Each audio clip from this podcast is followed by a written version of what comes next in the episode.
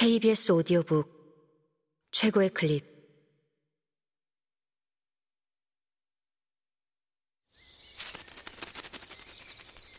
KBS 오디오북.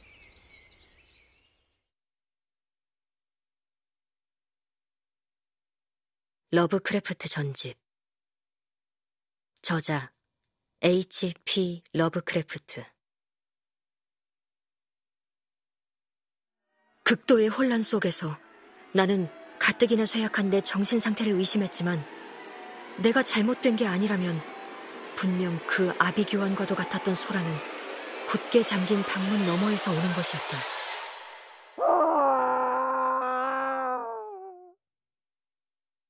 말 못하는 사람이 지르는 소름 끼치는 비명소리가 이어졌고 얘의 공포와 분노가 뒤엉켜 심장을 쥐어짜는 듯했다.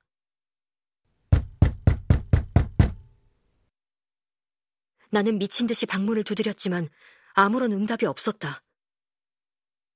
섬뜩한 냉기와 공포에 떨며 문가에서 우두커니 기다리기를 얼마쯤 계속했을까. 가엾은 노인이 의자를 짚고 바닥에서 일어서려고 안간힘을 쓰는 소리가 들려오기 시작했다. 얼마 전까지 의식을 잃었던 모양인데 나는 다시 문을 두드리며 계속해서 내 이름을 외쳤다. 이윽고 노인이 비틀거리며 창가로 다가가 덧문과 창문을 닫고는 방문 쪽으로 걸어오는 소리가 들려왔다.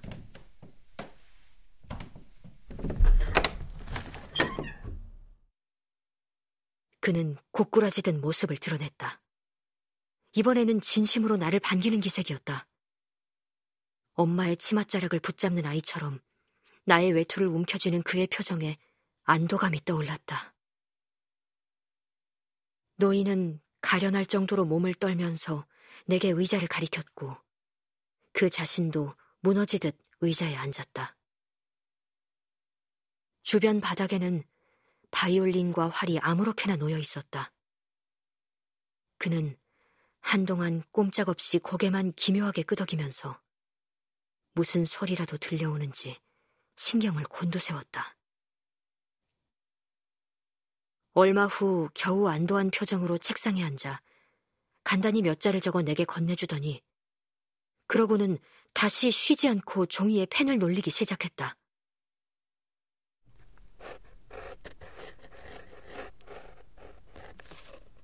그가 건넨 간단한 메모에는 조금만 너그럽게 기다려달라는 말이 적혀 있었다.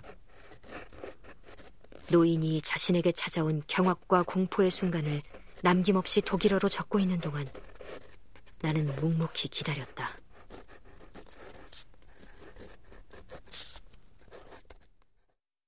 한 시간쯤 지났을 때 책상에는 꽤 많은 양의 종이가 쌓여 있었지만 노 음악가의 손길은 좀처럼 멈출 기미가 없었다. 문득 나는 그의 얼굴에 발작적으로 스쳐가는 공포의 그림자를 보았다. 창가를 노려보는 그의 온몸에 경련이 일기 시작했다. 내 귓가에도 무슨 소리가 들려오는 것 같았다. 그러나 그건 공포를 떠올릴 만한 소리는 아니어서 아주 희미하게 들려오는 선율 같은 그것은 인근 이웃집 아니면 내가 한 번도 본 적 없는 돌벽 너머 어딘가에서 누군가 악기를 연주하는 소리 같았다. 그러나 잔 노인은 무슨 끔찍한 기억이 되살아났는지 어느새 펜을 떨어뜨리고 벌떡 자리에서 일어나 바이올린을 움켜쥐는 것이었다. 곧이어 지금까지 내가 들어본 음악 중에서 가장 거칠고 날카로운 선율이 밤의 정적을 찢기 시작했다.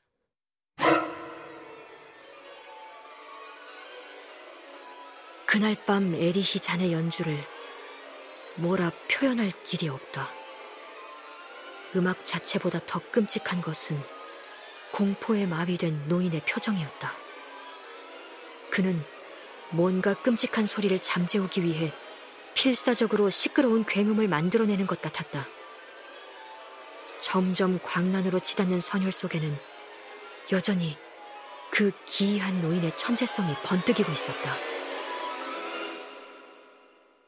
나는 그제야 그것이 극장에서 자주 연주되는 헝가리 무곡을 거칠게 변주한 곡임을 깨달았다.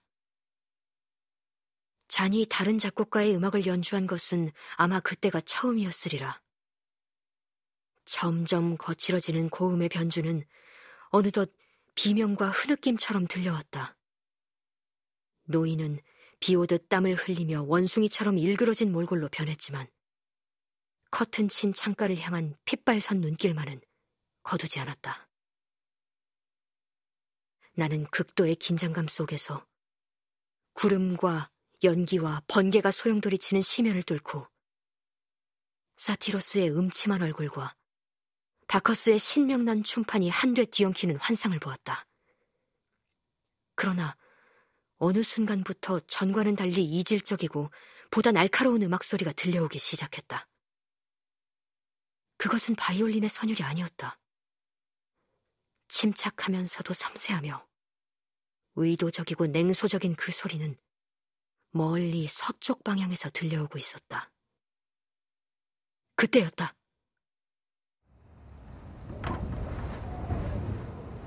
광란의 선율에 답하듯 한층 격렬해진 밤바람에 창문이 덜커덕거리기 시작했다.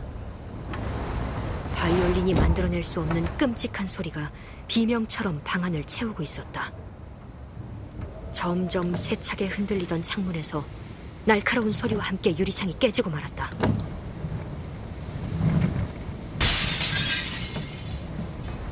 찬바람이 밀려들었고 촛불이 꺼지고 잔 노인의 비밀이 담긴 종이들이 흩날리기 시작했다. 나는 잔 노인을 바라보았다. 그는 제정신이 아닌 듯했다. 생기 잃은 파란 동공이 부풀어 올랐고 기계적이고 맹목적인 주신제처럼 걷잡을 수 없는 광난 상태가 이어졌다. 또 한 차례 돌풍이 쏟아져 들어오자 노인이 쓴 종이들이 창가로 휘날리기 시작했다. 흩날리는 종이를 잡으려고 달려갔지만 그것들은 순식간에 창문 밖으로 사라져버렸다. 문득 예전부터 나는 그 창가에서 마을의 정경과 돌병 너머를 보고 싶었다는 사실이 떠올랐다. 칠흑같이 어둡고 비바람이 몰아치고 있지만 희미하게나마 도시의 불빛들이 넘실대고 있을 것 같았다. 촛불도 꺼져버린 어둠, 돌풍과 광기의 선율이 가득한 방안. 마을에서 가장 높은 박공창에서 나는 그렇게 밖을 내다보았다. 어둠 속에 고요히 누워 있을 것 같았던 도시의 모습은 어디에도 없었다. 내가 기억하는 거리의 불빛도 없었다. 끝없는 어둠만이 시야를 채우고 있었다. 지상의 것이라고 할 수 없는 움직임과 선율이 숨쉬는 공간이었다. 내가 완전히 겁에 질려 창밖을 보는 동안 돌풍은 계속해서 몰아쳤고 나는 혼돈과 지옥 한복판에 홀로 남은 기분이었다. 어둠의 장막은 너무도 견고하고 무감각했다. 그리고 등 뒤에서 바이올린의 미친 선율이 달려들었다. 나는 돌아서서 비틀거리며 어둠을 더듬었다. 책상에 부딪히고 걸상이 쓰러지는 소리에 이어 간신히 신음을 토하며 바이올린 가까이 다가갈 수 있었다. 나 자신과 에리히 잔의 목숨을 구하기 위해서 무슨 짓이든 해야 할 순간이었다. 묘한 냉기가 내 온몸을 훑고 지나가는 순간 내 입에서는 단말마의 비명이 터져나왔다. 그러나 비명 소리는 이내 바이올린의 광음 속에 묻혀버렸다. 미친 듯이 허공을 가르는 노인의 팔이 느껴졌다. 나는 더듬거린 끝에 가까스로 그의 어깨를 붙잡고 마구 흔들었다.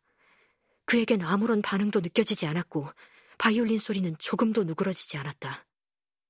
나는 다시 그의 머리 부근을 더듬어 귓가에다 어둠 속에 뭔가 있는 것 같으니 어서 방에서 빠져나가자고 소리쳤다. 그러나 변한 것은 없었다.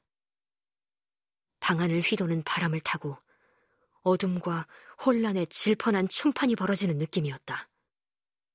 노인의 귀를 만지는 순간 심장이 얼어붙는 것 같았다.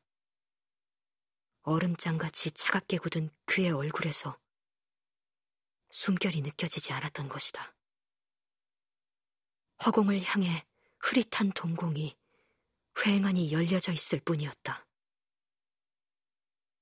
나는 다급히 출입구를 찾다가 커다란 나무 빗장이 손에 잡히는 순간 문을 열고 무작정 뛰쳐나왔다.